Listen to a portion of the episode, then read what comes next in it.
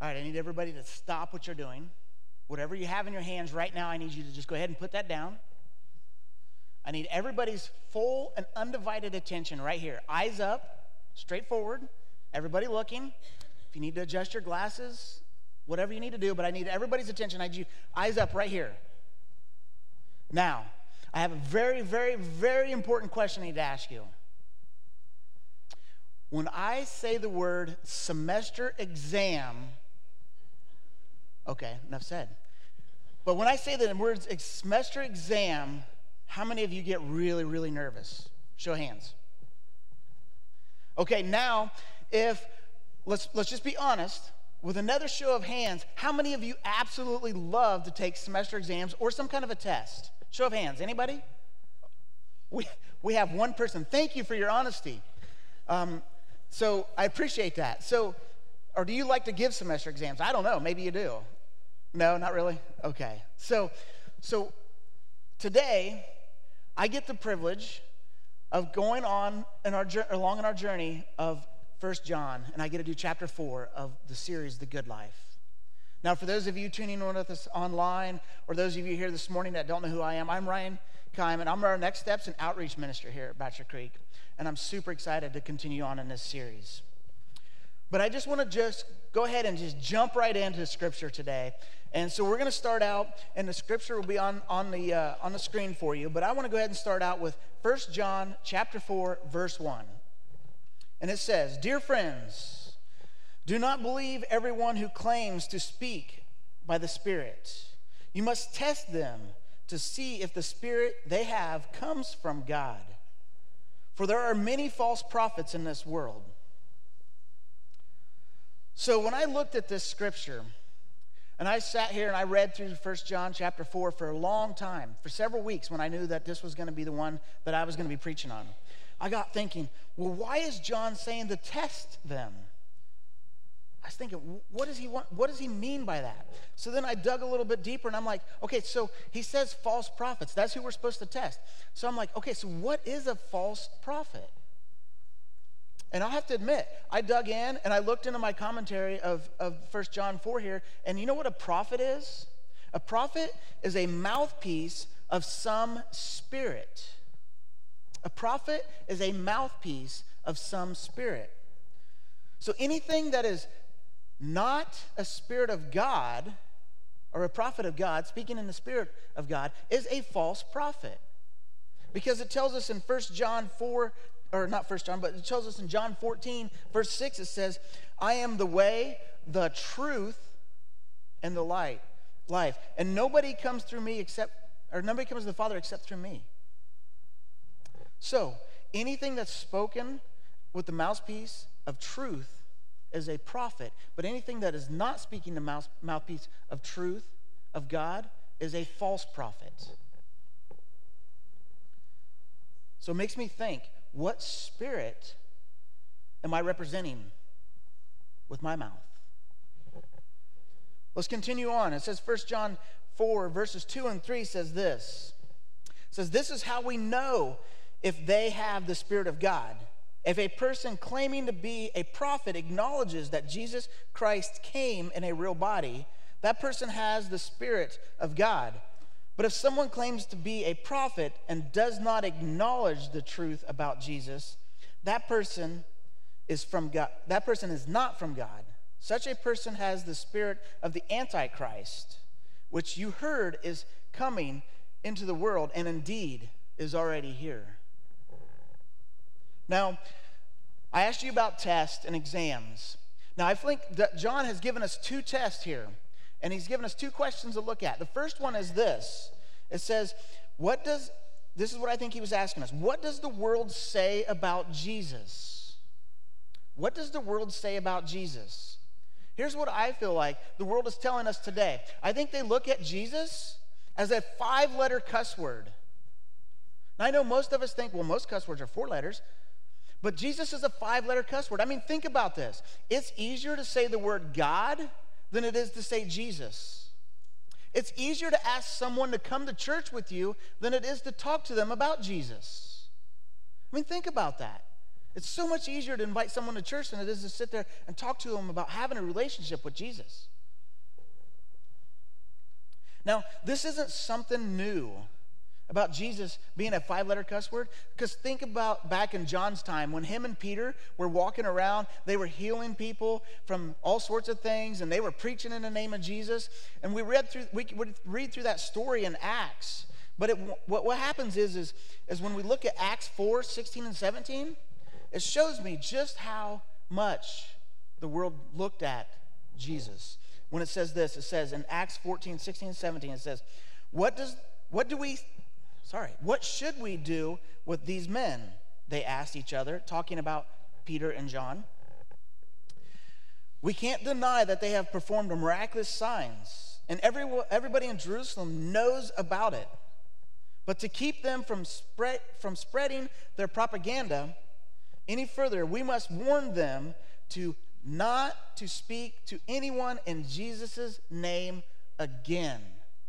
So, just like today, that it's so hard for us to talk about Jesus?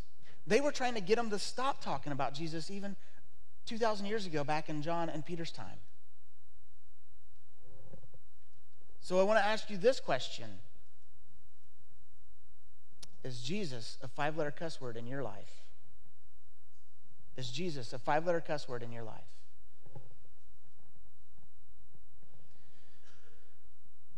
First John 4 4 through 6 says this.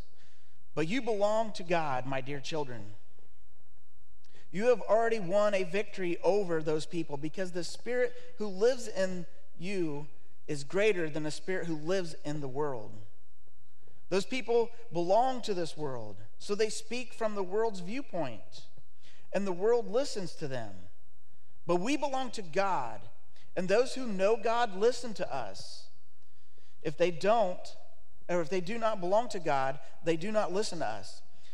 That is how we know if someone has the spirit of truth or the spirit of deception. That brings us to the second test that I think John has for us here. What does the world think about them? And them is the false prophets. What does the world think about the false prophets? And here's the thing I believe today is just like it was back then. I think the world sees false prophets the same today as it did then. Because when I look at it, I can look and I can sit here and I can stay focused on Jesus. He can be right here in my focus. But I can see the world so much easier in my peripheral vision than when I'm looking at and focused on the world than I could ever, ever see Jesus in my peripheral vision. I want to say that again a little bit differently. I can sit here and I can focus so much on Jesus but it's so much easier to fall into the temptations of what's going on around me because the world is so much more tempting to see. I can never see Jesus when I'm focused on the world than I can the other way around. See, and I think that the world says about false prophets today, I think what they're saying is, is, is, is what's wrong with you? They look at us and they say, they look at us as followers of Christ and they say, What's wrong with you? Why aren't you joining in with what the world is saying is right? But really, they're in conflict with what God says in the Bible. Because it's so much easier to see what's going on in the world than it is to see what Jesus has in store for us. 1 John 4, verses 7 through 8. And Taylor read this for us this morning, and this is some pretty good stuff here. It says, Dear friends, let us continue to love one another, for love comes from God. Anyone who loves is a child of God and knows God. But anyone who does not love does not know God, for God is love. Love is patient and kind. Love is not jealous or boastful or proud or rude. It does not demand its own way. It is not irritable. And it keeps no record of being wronged. It does not rejoice about injustice or injustice, but rejoices whenever the truth wins out. Love never gives up, never loses faith, is always hopeful, and endures through everything in every circumstance. I didn't think we could talk about the importance of love without talking about 1 Corinthians 13. And I wanted to share that with you. Now, for us, many of us think that love, how many, okay, let's go back to another test. Show of hands. How many of you think love is really important? Show of hands. Love is really important. Great. Love is important. We all value it, it's something we long for. But here's the thing I bet most of us, myself included, often find ourselves falling into the love as a feeling. It's something I have to feel. But here's the thing love is an action, love is a choice. It's something we have to choose daily. It's not something that we can just feel, it's something that we have to choose daily, and it's an action.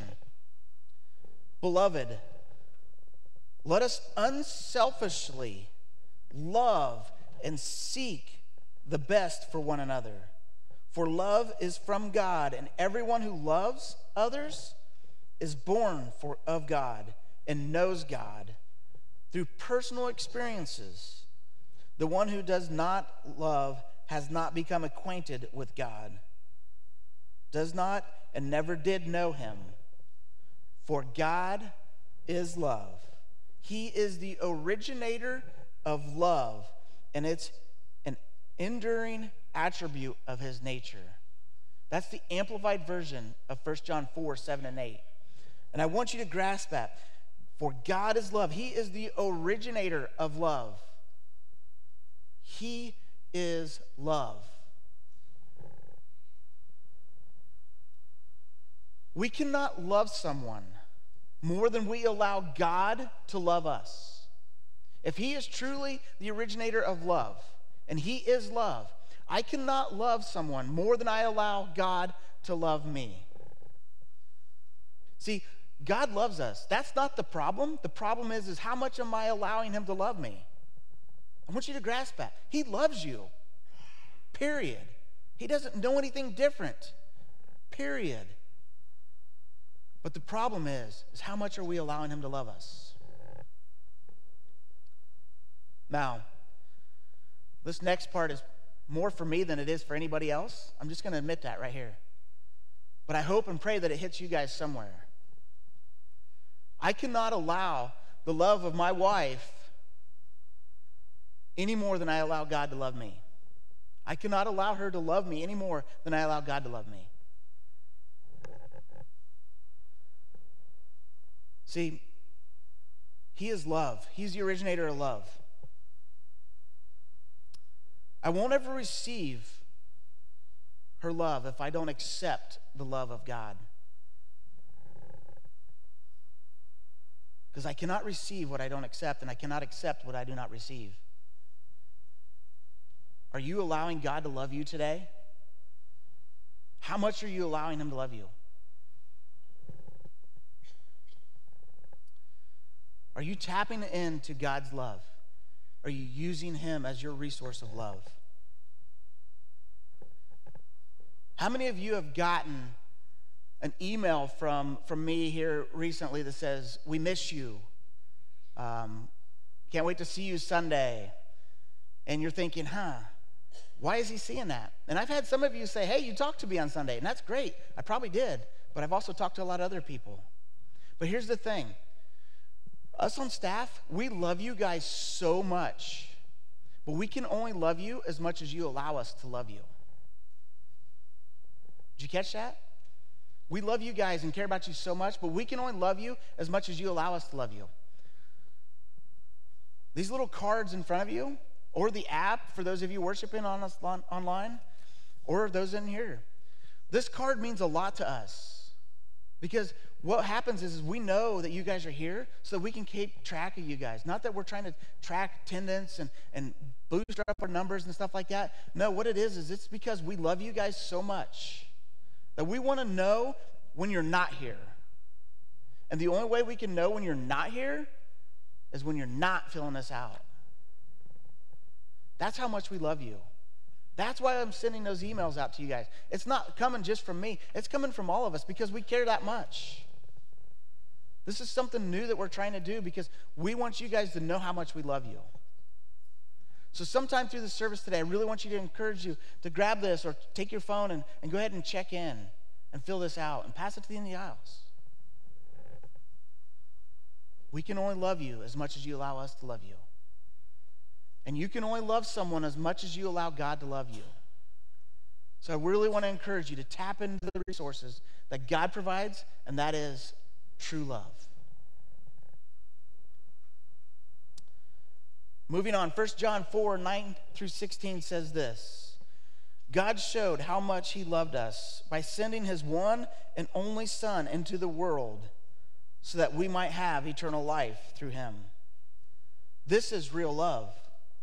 Not that we loved God, but that He loved us and sent His Son as a sacrifice to take away our sins. Dear friends, since God loved us that much, we surely ought to love one another. No one has ever seen God, but if we love each other, God lives in us, and his love is brought to full expression in us. And God has given us the Spirit as proof that we live in him and he in us. Furthermore, we have seen with our own eyes and now testify that the Father sent his Son to be the Savior of the world. All who declare that Jesus is the Son of God have and, and Son of God and have God living in them, and they live in God, we know how much God loves us. And we have put our trust in his love. God is love, and all live and all who live in love live in God, and God lives in them. See, when we become followers of Christ, he gives us the Holy Spirit inside us. It, this is God's presence in us. This is proof that we belong to Him. If anyone here today doesn't know God, that's okay. Because we want you to have a chance to know Him. We want you to have a chance to have a relationship with Him.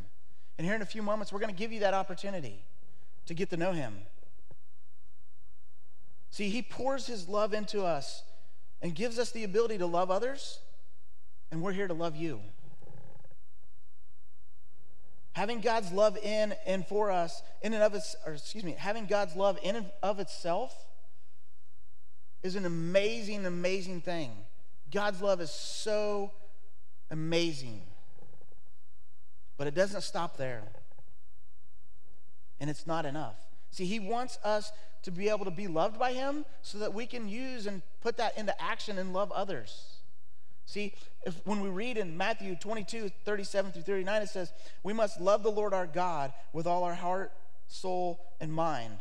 This is the first and greatest commandment. The second is equally important. And that's to love your neighbor as yourself. And the only way we can love our neighbor is allowing God to love us. We have to love God and allow Him to love us.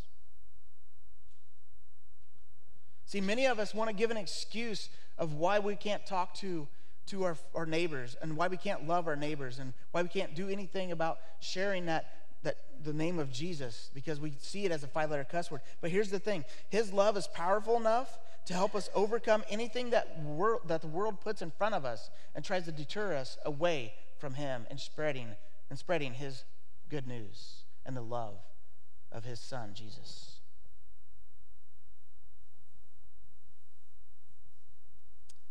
First John 4 17 through 18 says this And as we live in God and, lo- and our love grows more perfect, so we will not be afraid on the day of judgment.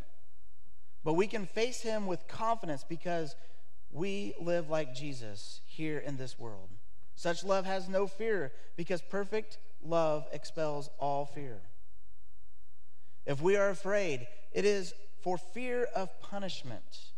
And this shows that we have not fully experienced his perfect love. If we live in God and he is in us, we should be longing. We should be longing for the day of judgment. Why? Because that's the day that sin is no more.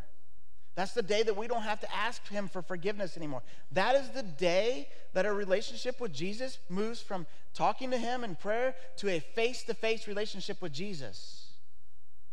That's the day the unseen becomes seen.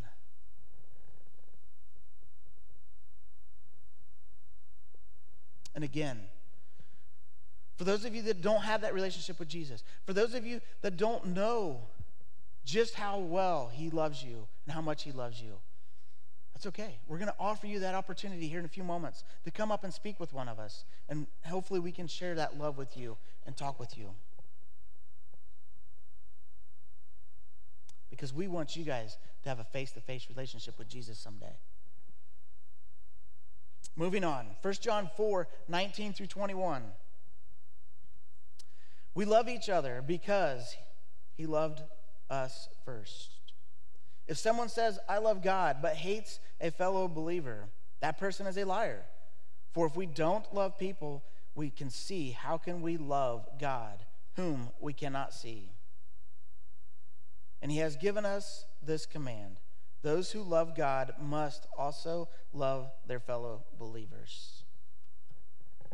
I want to share a story with you. From time to time, um, Wendy, uh, my wife, will grab um, a special snack. We'll just call it a special snack. It doesn't matter what kind of snack it is. Sometimes it's something that only I like. But see, what happens is, is she grabs that and she'll tell me about it, maybe show it to me, maybe not, but she lets me know about it. But then what happens is she goes to the kitchen and she pulls this drawer out puts it in and then shuts the drawer. So that snack now becomes something that's out of sight, out of mind. And over time, I tend to forget about it because it's out of sight, out of mind. See, and what, what is the one thing that I need to do to be able to enjoy that snack, that special snack that she got me? I need to get off my duff and walk into the kitchen and open that drawer up and enjoy that snack, right? But here's the thing just like that snack that's out of sight, out of mind, that's how we view God and His love for us. It's something that's out of sight, out of mind. It's something that's only there whenever we remember that it's there. But how can we tap into that source of love, that, that relationship with God? Get up off of our duffs. Read his word. Pray to pray with him, speak with him. Tap into that resource of love. Tap into that relationship that he's longing to have with you. But here's the thing we have to move from a relationship that's out of sight, out of mind, to a relationship that is out of sight, on my mind. I want you to grasp that. We have to go from out of sight, out of mind, to out of sight, on my mind. Because the day of judgment hasn't came yet. We haven't got to see them face to face. So he's still out of sight. But boy, he has to be on our mind. He has to be on our mind. Now, if I haven't put you to sleep yet today, that's a good thing. But if I have, I'm so sorry. And many of you are probably, I, have already caught thunder this morning already about where's your props? Where's your props? Well, sorry to let anybody down this morning. But here's the thing I just went through 1 John chapter 4 and I just read through the scriptures and I just gave you just a, a simple what God has put on my heart to share with you guys. And I gave you guys a bunch of a bunch of stuff that you could have written on your notes and you could stick it in your Bible or maybe slip it into the trash can on your way out thinking, "Oh man, that was some great great thoughts." But see, you will come in and leave the same way if that's all I did for you. Because I don't want to just give you head knowledge, I want to give you some heart knowledge. Because our head knowledge is, "Oh, that was some great thoughts," and then we go about our day. But if I can give you some heart knowledge, and I can get real and share from my heart to yours, then our lives and our walks with Jesus will start to change. Or we will move from not knowing Jesus to knowing Jesus. So I want to share with you because, man, I, I tell you, I, have been battling some thoughts in my own mind, and um, it's, it's been tough. And I read this book by Craig Groeschel. It's called Winning the War in Your Mind. I don't know if anybody's read this yet or not, but I strongly suggest that you read it if you haven't read it yet. Great book. Probably one of the best books I've ever read uh, from any author. So I strongly suggest that. But the reason why I'm bringing that up is because it fits right in with what we're talking about this morning. Because, see, here's the thing when I look at false prophets and the testing of those, you guys can go home today and you can take everything I said, you can go back and listen to it online, and you can take everything I just said and you can test it to see if I'm a false prophet. But I'm going to save you some time right now, and I'm just going to tell you that I confess I am a false prophet. You want to know why? Because I believe the lies that I tell myself. I believe the lies that this world tells about me. I believe what the world sees me as and views me as. I believe those things. See, the lie that I believe is not the truth that God's telling about me. So I am my worst own false prophet. And if I have to imagine, most of you sitting here, you are your own worst false prophet because you're allowing yourself to believe the lies that you're telling yourself, and you're allowing yourself to believe the lies that the world is telling you.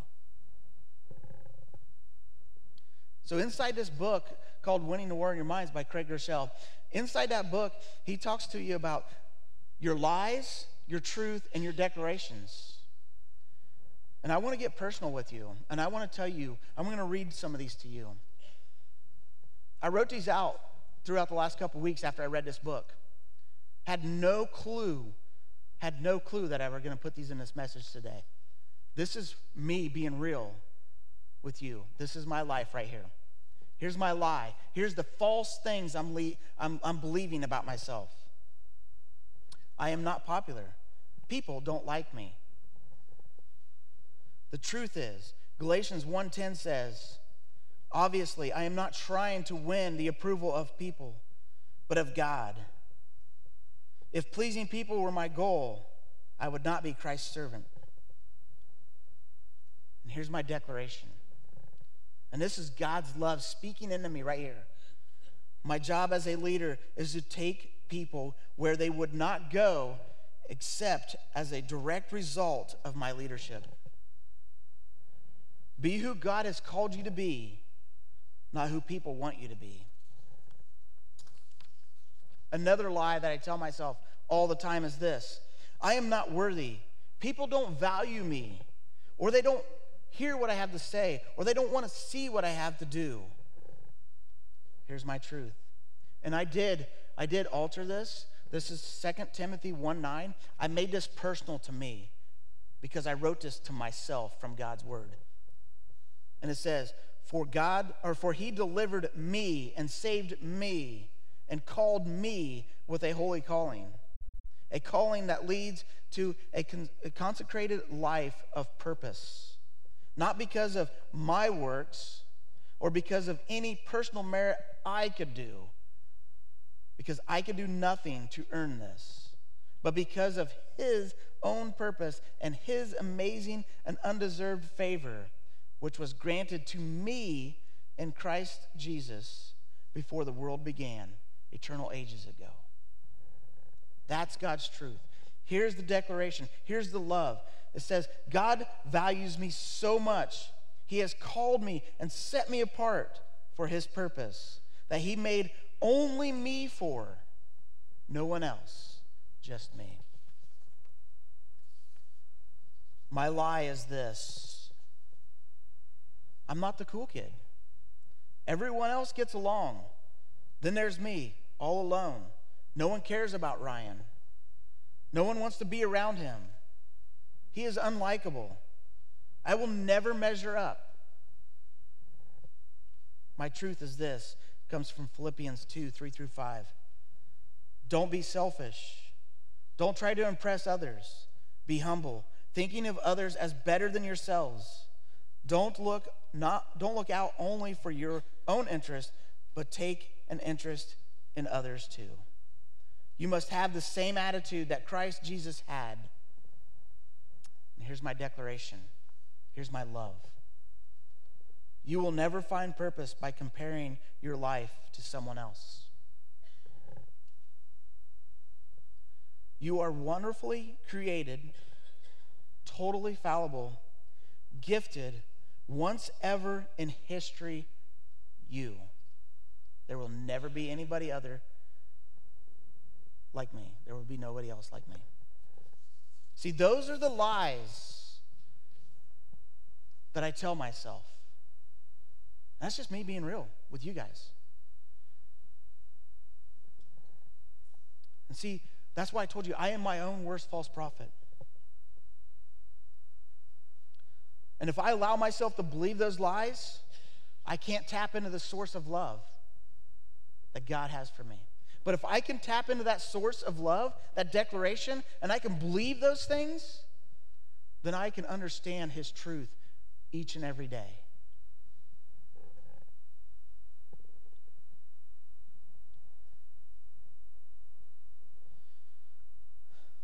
The declaration is love. That means that's me allowing God to pour into my life and accepting it and receiving it and allowing it to come into my life. And if I can believe and feel that love when I go and I give that love to others, then I speak truth and not lies. So it makes me wonder where you're at today. Are you believing the lies that you're telling yourself? Are you believing the lies that the world's telling you? Are you tapping into the source of love and listening to what God is calling you instead of what the world is calling you? The worship team is going to come up here any time now. And, and during this last song, no matter where you're at, there's a few things that you can do. If you flip your notes over on the back, there's a spot in there that says lies, truth, and declaration. I want you to be able to spend time. And maybe some of you can just sit during this time of worship and fill that out. Maybe some of you want to come forward and just spend some time here up front and just letting it out and giving it to God. Know that we're going to have staff and elders up here to pray for you and pray with you. We don't want something from you, we want it for you guys.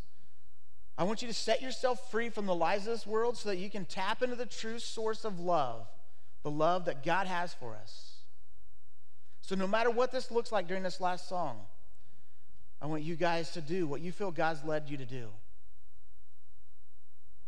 And that is allowing Him to love you so that you can love someone else. Because we can only love as much as we allow God to love us. Let's pray. Dear Heavenly Father, Lord, I just thank you so much. I, I thank you so much for Jesus. Lord, I thank you so much for the love that you've allowed us to tap into, and that is you. You are the originator of love. You are love. Anything that we call love without you is false. And Lord, we just pray that today that we can just experience true love, real love. Lord, we have to choose it. We have to accept it. We have to allow your love into our lives. As we spoke earlier, Lord, it's not about whether you love us or not. That's not the question. You've made it clear that you love each and every one of us. And you did that by sending your son to die for us. So today, Lord, I pray that no matter what's on our heart, that we can just set those lies and that, that false sense, that false prophet, that false whatever it is that we keep telling ourselves, that we can just lay that down. Maybe even step forward and come up here and just give it to you so that we can feel your love even more. Or maybe some of us will just take the time and write it out.